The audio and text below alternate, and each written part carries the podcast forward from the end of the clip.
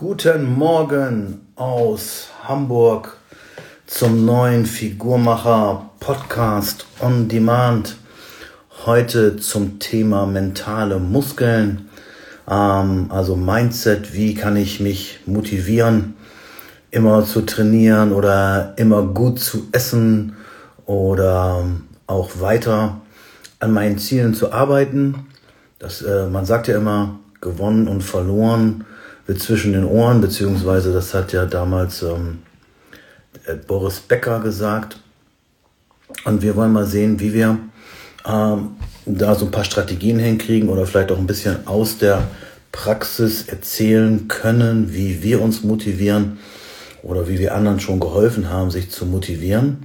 Ich mache nämlich diesen Podcast normalerweise mit Juri, da warte ich noch drauf. Jetzt habe ich es gesendet. Ich warte noch auf den Juri. Der ist nämlich ausgebildeter Mentaltrainer und hat die Ausbildung ein paar Mal gemacht, bis er verstanden hat, wie Mentaltraining funktioniert. Ich habe auch mich schon mal damit beschäftigt, mit Mentaltraining oder mit NLP oder mit dem Thema Coach oder mit dem Thema Trainer. Und das, was ich herausgefunden habe, ist, auf jeden Fall so wie ich das erfahren habe, dass das Thema Coach bedeutet eigentlich, dass man Fragen stellt und der Kunde dann selber sozusagen oder der Klient dann selber auf die, jetzt ist Juri dabei, sehe ich gerade, da ist was gekommen, Brems Personaltrainer kann nicht teilnehmen, steht hier, annehmen, so jetzt, und mal gucken, ob es geht, müsste eigentlich gleich kommen, da brummte was. Ciao. Hallo, da bist du. Ja. Mein lieber Juri, schön, dass du da bist. Hast du dein Coaching abgebrochen gerade? Nein. Damit du dabei sein kannst? Nein, alles vernünftig abgeschlossen. Aber ich sehe gerade, dass ich mein Tablet hier nicht quer positionieren kann, sondern nur hochkant. Hochkant ist doch genau gut. Ich bin auch hochkant und so machen wir das. Instagram ist hochkant. Sehr gut. Dann wollen wir mal sehen, wie wir Leute ein besseres Mindset machen können. Vielleicht wollen wir die ganz kurz noch vorstellen. Den Juri, wann haben wir uns kennengelernt? Vor 10 Jahren oder wie lange ist das her, dass du in Bremen war? Wie hieß das da noch? Fitnesspark. Fitnesspark, genau. Da hatte ich eine Schulung für euch gegeben. Du saßt da drin und hast die ganze Zeit Fragen gestellt. Genau. Weil ich fand das so spannend. Ich war jahrelang in der Fitnessbranche tätig, habe Fitnessökonomie studiert, habe ein paar Dozenten kennenlernen dürfen und auf einmal kamst du und hattest in kurzer Zeit so viel Neues erzählt, so viel Wissen präsentiert, wo ich dachte, was habe ich die letzten Jahre eigentlich gemacht? Wieso hat mir keiner was von Ernährung erzählt? Ne? Es ging immer nur ums Training im Fitnessstudio und nie um Ernährung, zumindest zu wenig. Und das ist ja eigentlich so ein großer Hebel, gerade was das Thema Gewichtsmanagement betrifft, Leistung und so weiter. Ne? Deswegen habe ich so viele Fragen gestellt, weil das mich so interessiert hat. Ja, es war eine schöne Schulung. Also es ist manchmal kommt man auch so als Trainer oder als Coach oder als Referent, wie man es auch nennen mag. Man wird gebucht vom Studio, kommt in dieses Team rein und manchmal ist es dann so, dass der Studiobesitzer sagt, ja, okay, ich gehe jetzt Golf spielen und du sieh mal zu, dass du die Leute fit machst. Ja. Weißt du schon, das läuft heute sehr gut.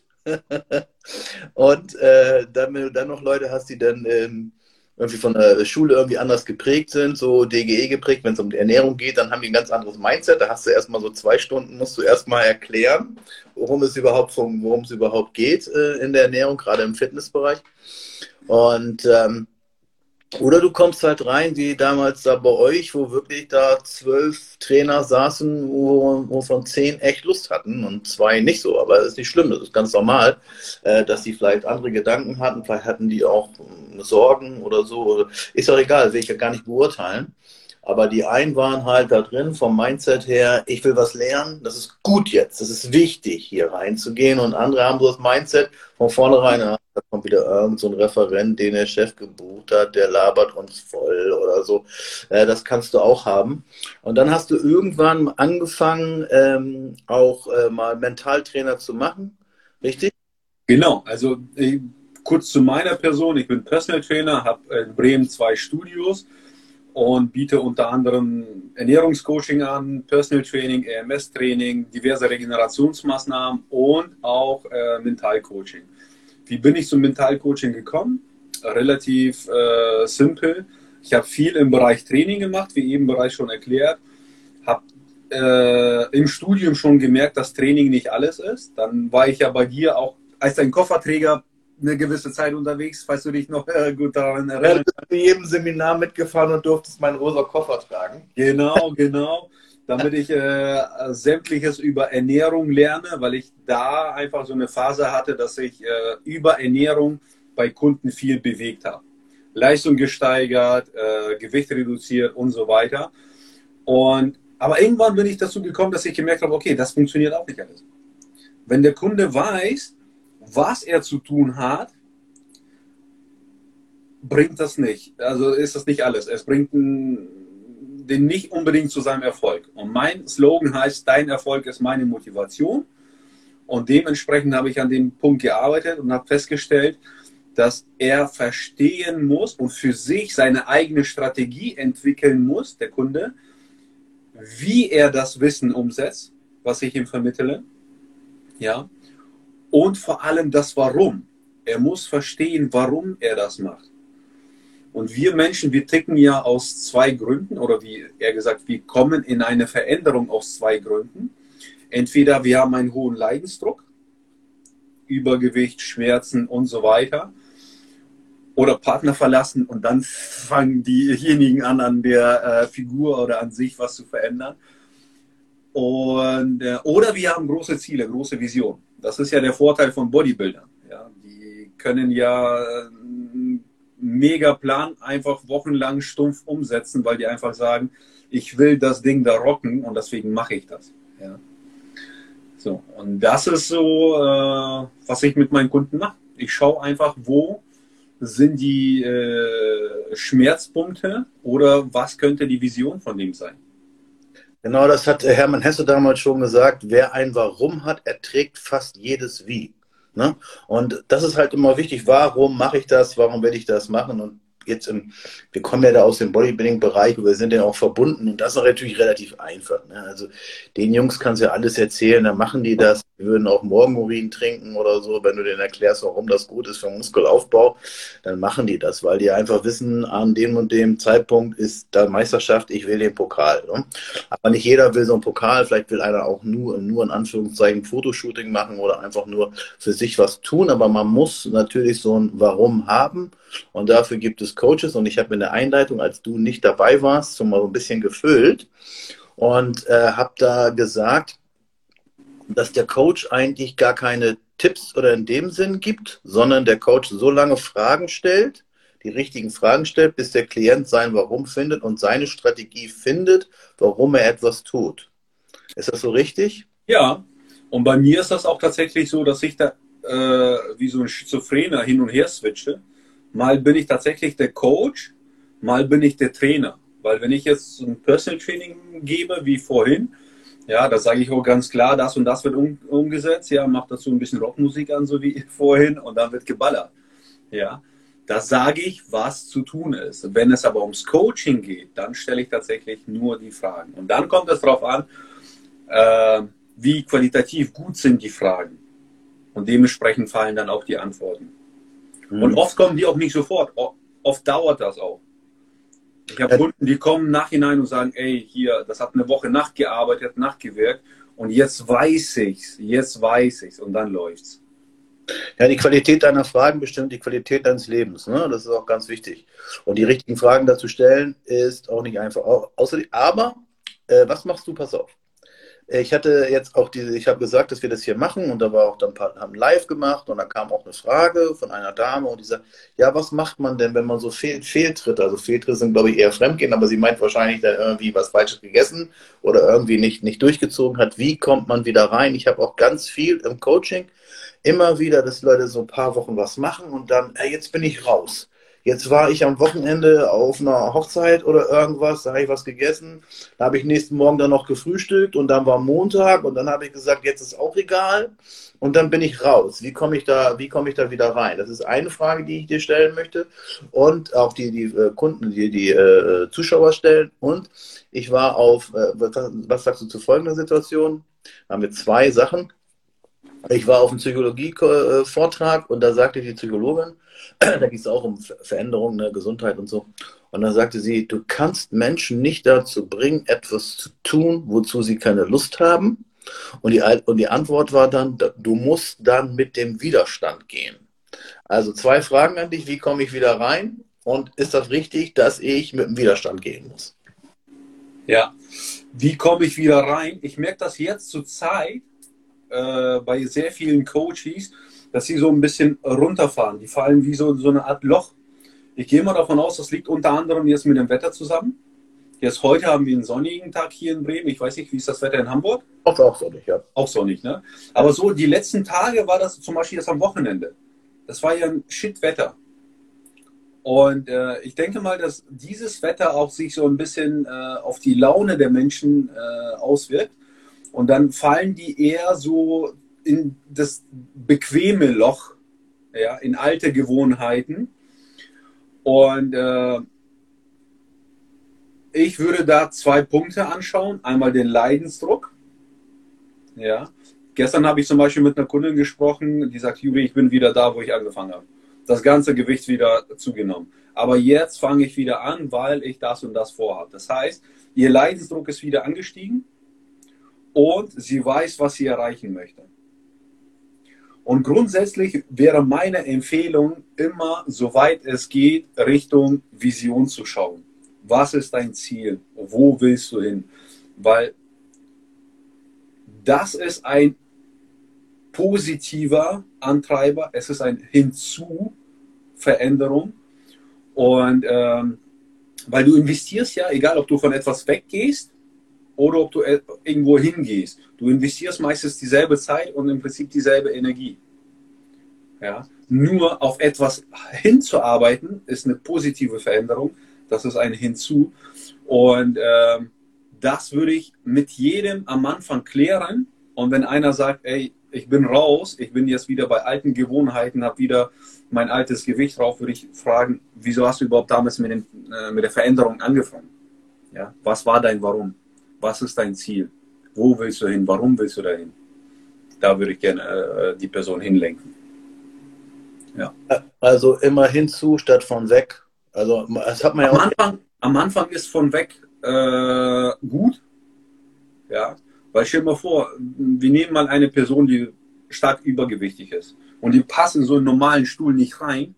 Weißt du, wenn der Hintern hier nicht reinpasst, dann merkst du, okay, ich muss was tun. Ja. Oder das Sofa nehmen. Oder zwei.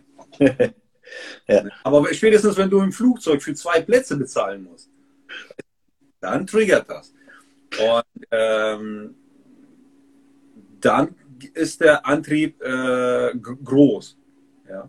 Weil der Leidensdruck halt da ist. Nur wenn der Leidensdruck abnimmt, dann sollte die Brücke geschlagen werden und dann darf sich jeder fragen, warum mache ich das überhaupt? Was ist mein Ziel? Wo will ich hin?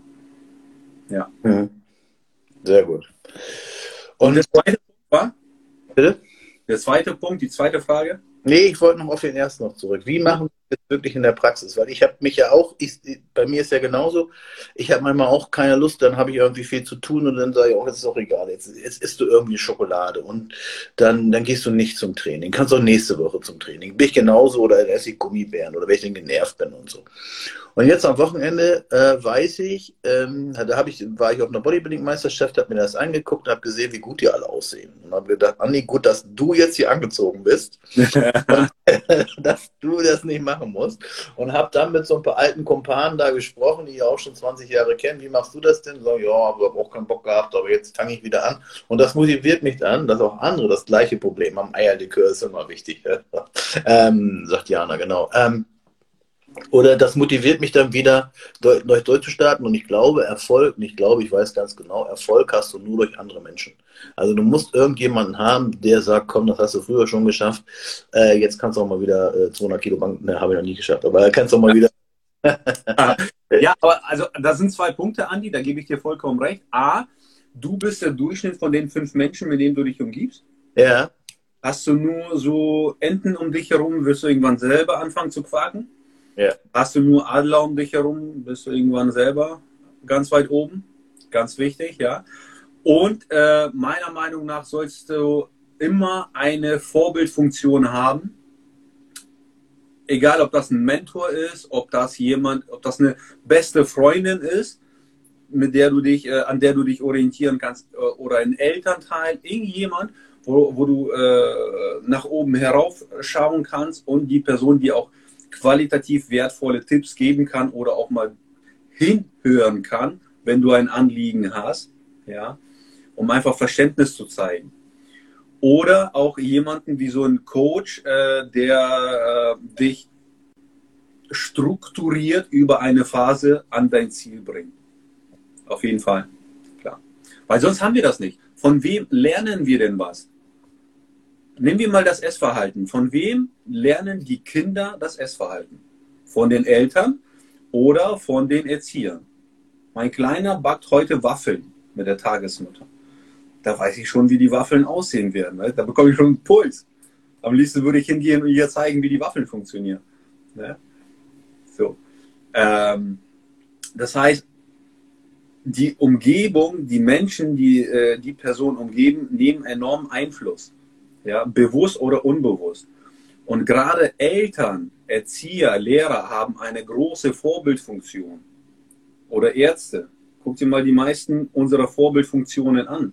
Die sehen aus meiner Sicht nicht unbedingt gesund oder wie eine Vorbildfunktion aus. Ja. Meinst du jetzt den Dr. Lauterbach, ja? Ja. Wenn es nach ihm geht, müssen wir bald alle auf Flüssignahrung umsteigen, weil kauen wird er nicht mehr können. Ne? Und da wünsche ich mir mehr von solchen Leuten wie dir, weil von dir habe ich damals zum Beispiel ganz viel gelernt oder anderen, gerade aus dieser Fitnessbranche, weil die in der Fitnessbranche können Training, Ernährung und die innere bewusste Einstellung aufeinander abstimmen. Verstehst du? In welchem Bereich passiert denn das noch? Kaum. Ja. Und gerade körperliches Training, das ist ja die Grundvoraussetzung für eine vernünftige körperliche Gesundheit. Und ich finde auch deine Wortwahl sehr super, mentale Muskeln, weil das ist aus meiner, also so zwischendurch sich mal zu hinterfragen, zu reflektieren, gehört für mich zu Körperhygiene. So wie jeder sich mal die Zähne putzt, so kann auch mal oben hier den Prozessor mal putzen und aufräumen. Ja, der Begriff mentale Muskeln, der ist ja vor knapp 40 Jahren bei mir entstanden. Ne? Also ich war ja immer schlecht in der Schule. Ja. Ich war immer 5, ich bin ja auch sitzen geblieben und alles und ich habe Schule, für mich war nichts. Ja, also, und irgendwann bin ich dann bei dieser Schuluntersuchung, kam heraus, dass ich verkrüppelt bin und mein Rücken nicht stimmt und alles mögliche und bin dann ja zu Krankengymnastik gekommen und alles und die haben auch gesagt, das bringt alles nichts, du bist so schwach, du hast überhaupt keine Muskeln und so. Und dann bin ich ja zufällig in so einen Athletikclub gekommen und dann haben wir von so einem Poster an so trainiert, haben auf ein Poster geguckt, dieses Joe Weider Trainingssystem und jeder hat irgendwas gemacht, es gab keinen Plan oder so. Hier ab 16 Uhr nachmittags haben wir uns vor das Poster gestellt, haben Hanteln genommen und haben diese Bewegung gemacht, die auf dem Poster war. Ne? Das war bestimmt nicht alles richtig, aber es hat mich weitergebracht. Ich wurde etwas gerade, automatisch. Wenn du Muskeln hast, wirst du etwas gerade und mir ging es besser und ich habe ein paar Muskeln bekommen. Den anderen Kindern ist das immer auch, den anderen Kindern ist es aufgefallen. Der Andi ist ja gar nicht mehr so verkrüppelt oder so dünn und so. Der wird ja so langsam irgendwie ein bisschen männlicher. Und dann habe ich auch mal zum ersten Mal in meinem Leben so ein bisschen Lob bekommen von anderen, die mich eher gehänselt haben oder gemobbt haben, weil ich halt so quasi Modo war. Und dann habe ich so einfach gemerkt, ey, wenn du irgendwas machst, kontinuierlich irgendwas machst, dann wird was besser. Und das habe ich dann auf die Schule übertragen und ich habe dann für mich persönlich einen guten Schulabschluss gemacht und habe dann auch eine gute Berufsausbildung. Ich war zwar Beamter, aber egal. Erstmal Beamter. Beamter zu werden ist ja nicht einfach. Dann musst du ja schon viele Tests bestehen und musst doch ein bisschen schlau sein, weil da jeder, also in meiner Generation damals, wollte jeder Beamter werden, weil es halt sicher ist und so. Und das war schon eine Auszeichnung, da so einen Job zu bekommen. Und das habe ich dann nachher gemerkt, ey, wenn du kontinuierlich was machst, die Disziplin und die Kontinuität, die du ins Training bringst, wenn du die überträgst in das normale Leben, ja, dann bist du auch im normalen Leben erfolgreich. Ansonsten wäre ich wahrscheinlich immer, oder würde ich dann irgendwann sitzen geblieben, dann wäre ich wahrscheinlich irgendwann von der Schule abgegangen und dann beim Arbeitsamt, die haben gesagt, ich soll dann Postbote werden, was nicht Schlimmes ist oder so, aber trotzdem, dann wäre wahrscheinlich alles ganz anders gelaufen. Ich wäre jetzt schon in der 18. Reha-Maßnahme gewesen, wegen meinem kaputten Rücken und meinen fehlenden Muskeln. Also von daher hat mir dieses Bodybuilding oder dieses Trainieren vor diesen Schablonen da mein Leben gerettet und auch mein Mindset gestärkt. Und deswegen habe ich das für mich mentale Muskeln genannt und ich sehe das auch bei anderen jungen Männern oder jungen auch Frauen, ist egal, jungen Menschen, wenn die zum Training gehen, dann übertragen die, das kann auch Basketball sein, das muss gar nicht Krafttraining sein oder Fußball oder irgendwas, dann übertragen die das halt auf das andere Leben und genau das sage ich jedem, glaub an irgendwas, mach irgendwas und bild da so deine Glaubenssätze und deine Disziplin, damit du das auch übertragen kannst auf andere Sachen. Andi, deswegen brauchen wir ja positive Vorbilder und nicht solche, die in irgendeiner Anstalt sitzen und dir sagen, du bist verkrüppelt. Das heißt, derjenige, der es zu dir gesagt hat, egal ob das ein Mediziner war oder sonst was, der hatte keine Ahnung von Training, der konnte seinen gesunden Menschenverstand nicht so weit benutzen, dass er überlegen konnte, okay, der Muskel kann sich aber weiterentwickeln. Nur weil du jetzt in dem Moment noch nicht 100%ig gesund bist oder sonst was, du kannst ja an der Situation was ändern. Der hat sein Mindset genommen, seine Mütze und wollte dir das aufsetzen, überstülpen. Das geht gar nicht. Und im Coaching machen wir genau das nicht. Wir fragen, kannst du dir vorstellen, dass wenn dein Gesundheitszustand oder deine Körperhaltung jetzt krumm ist, und das ist von mir aus auf einer Skala von 1 bis 3, eine 5, kannst du dir vorstellen, besser zu werden? Ja, okay. Wie besser? 7. Bis wann? Ende des Jahres. Okay, was müssen wir dafür tun? Und dann gehe ich aus der Coaching-Rolle in die Trainerrolle, Beraterrolle und dann sage ich, okay, das und das und das kannst du dafür tun. Mhm. Verstehst du? Ich verstehe das manchmal, ja. Ja, manchmal. Geil. Ja, genau. Und das, was ich halt nicht verstehe, ist bei dem Psychologie-Vortrag, wo ich war, das wurde auch nochmal wurde zweimal thematisiert bei Insomed. Du warst ja auch letztes Jahr dabei, weißt du noch. Und das sagte auch der Psychologe dann, ja, wenn du jetzt Arzt bist und da kommt jemand, der hat Diabetes und man könnte ja, ich glaube, wir wissen das und die meisten Zuschauerinnen wissen das auch, dass wenn man 4 Wochen lang Low Carb macht und Krafttraining macht, da ist der Diabetes weg. Ja, also der Typ-2-Diabetes ist komplett reversibel. So. Und natürlich ist das eine Anstrengung. Das ist anstrengender, als wenn man sich irgendwelche Tabletten reinschraubt oder Spritzen nimmt. Oder Andi, ganz kurz. Und das ist nämlich der entscheidende Punkt. Du sagst, der Diabetes ist nach 4 Wochen weg. Also, meine Erfahrung, du kannst ja gerne sagen, wie du das siehst. Meine Erfahrung ist, Training ist easy. Training, das ist vor allem bei einigen macht das sogar Spaß. Das ist wie bei einem Hund, wenn du da einen Ball in den Raum schmeißt, dann spielt er die ganze Zeit damit.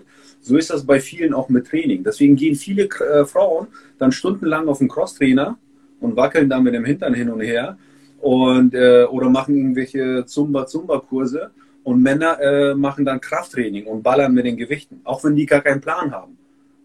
Es macht in erster Linie Spaß. Das heißt, aus meiner Sicht ist Training das Einfachste. Sich 2-3 Mal in der Woche mal aufzuraffen, zum Training zu gehen, ist kein Hexenwerk. Sich aber 2-3 Mal am Tag zu hinterfragen, esse ich jetzt das Richtige oder esse ich irgendetwas, was mir im Fernsehen vorgespielt wurde, ist schon anstrengender. Und noch anstrengender ist es, sich hinzusetzen und sich vor jemandem, von einem Coach, im Prinzip wie von einem Spiegel gespiegelt zu bekommen, wie man selber tickt, verstehst du? Das kann richtig schmerzhaft sein, weil dann muss die Person sich ja eingestehen, dass die eine gewisse Zeit lang ja etwas nicht gemacht hat, sich komplett vernachlässigt hat zum Beispiel. Ja? Oder sie erkennt andersrum, dass sie ein Potenzial hat und hat Angst, das auszuschöpfen, könnte auch sein. Das ist aber dann ein schlechter Coach. Also ich war ja auch bei mehreren Coaches, ich hatte ja auch mal einen Burnout und bin dann zu verschiedenen Coaches gegangen, um einfach mal zu sprechen, weil das tut ganz gut, zu sprechen in einem Raum und das bleibt in dem Raum und keiner erfährt das. Das ist ganz gut und da war ich mal bei einem Coach und ich habe ihm gesagt, wie viel Geld kriegen Sie jetzt hier für Ihre Stunde? Das waren, glaube ich, 160 € hat er die Stunde genommen. Ich habe aber nach einer halben Stunde ihm das Geld bezahlt und bin gegangen.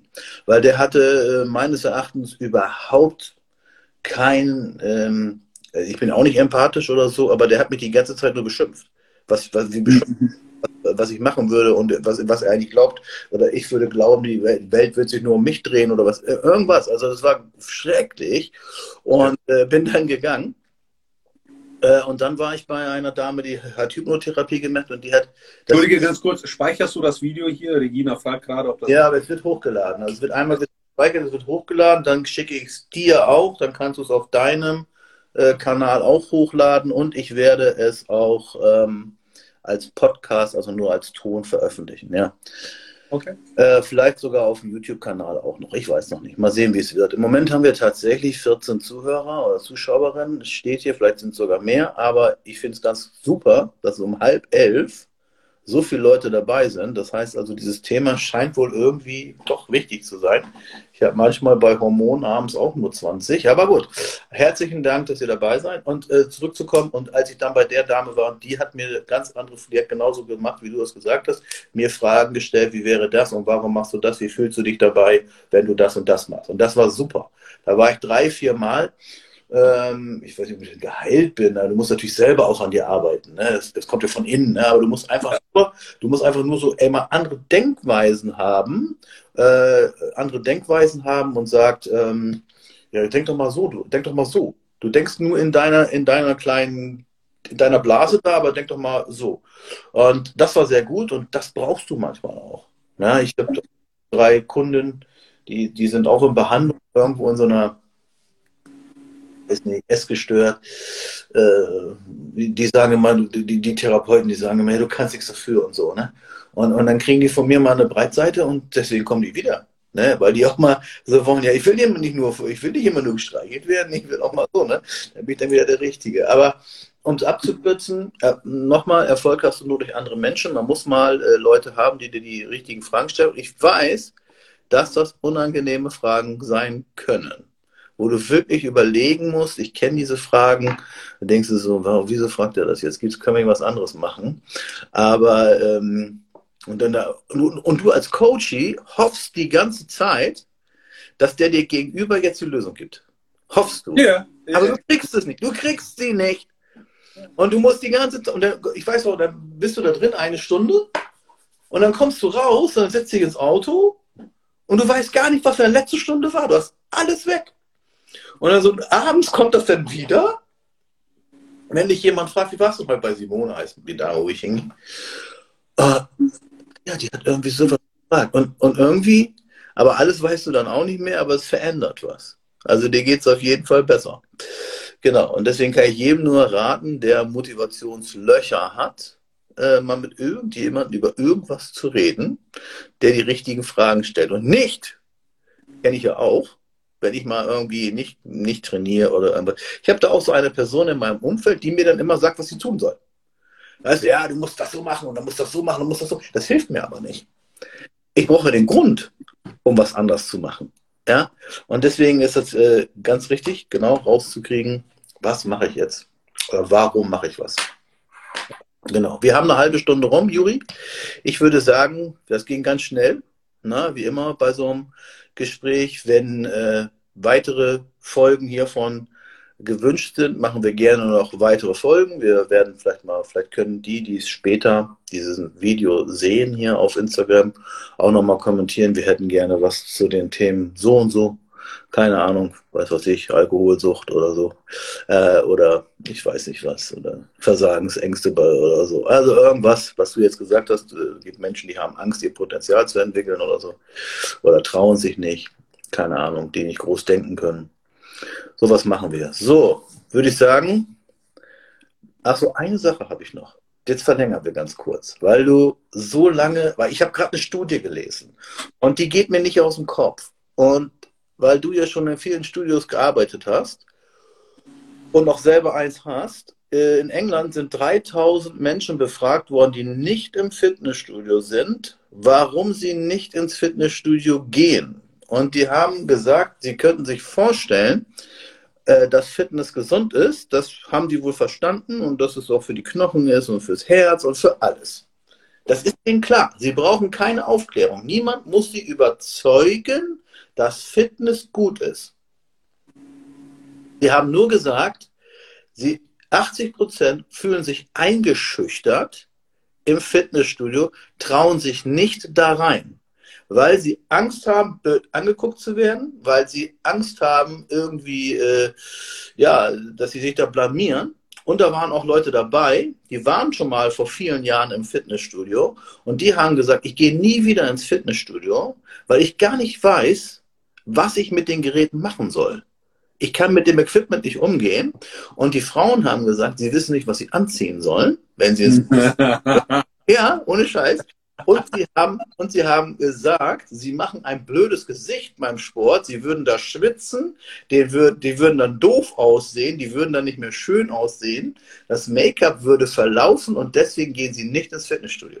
Ja. Und die Fitnesskette macht jetzt Folgendes, die machen zurzeit Videos mit Frauen, die doof aussehen. Also nicht die doof aussehen, sondern Frauen, die angestrengt schauen, die verschwitzt sind und erklären den Frauen da draußen, die noch nicht im Fitnessstudio sind, dass es überhaupt nicht schlimm ist, wenn man sich anstrengt beim Sport und wenn man dann vielleicht nicht so gut aussieht. Ich muss übrigens auch zum Friseur, aber trotzdem, jedenfalls, das ist so das Ding. Und jetzt ich habe mir schon eine Lösung überlegt, wie man das machen könnte, dass die eigentlich wollen, die sind ambivalent, die wollen ja eigentlich ins Studio, gehen aber nicht, weil sie sich eingeschüchtert fühlen.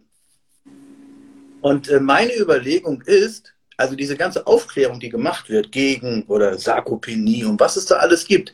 Ich denke, es ist den Leuten klar, dass es sowas gibt und dass Training gut ist und dass es Muskeln auch gut sind. Da habe ich, glaube ich, keine Angst mehr vor, so richtig.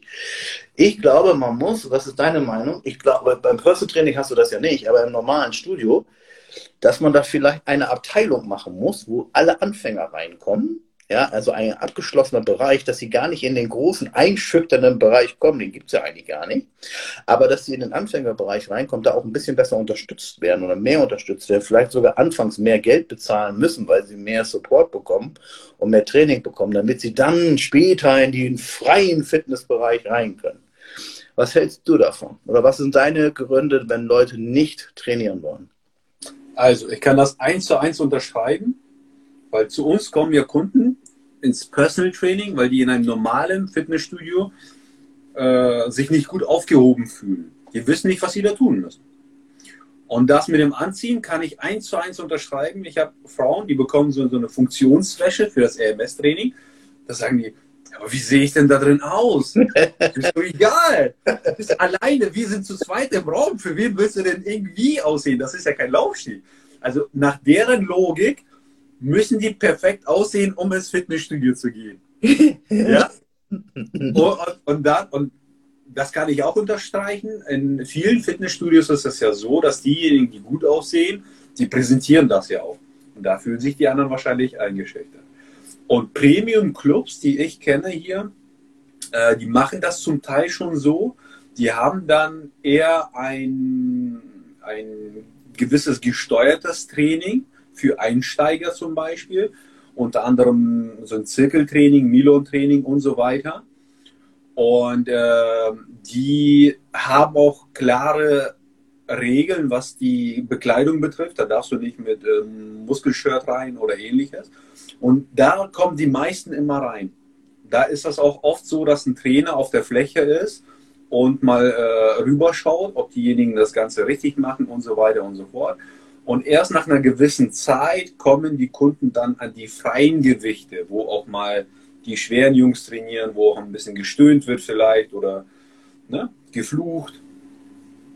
Das schon, aber das kannst du, das hast du beim Discounter nicht. Beim Discounter hast du höchstens eine Lady Area, die ein bisschen separat abgesperrt ist, ja, und das war's.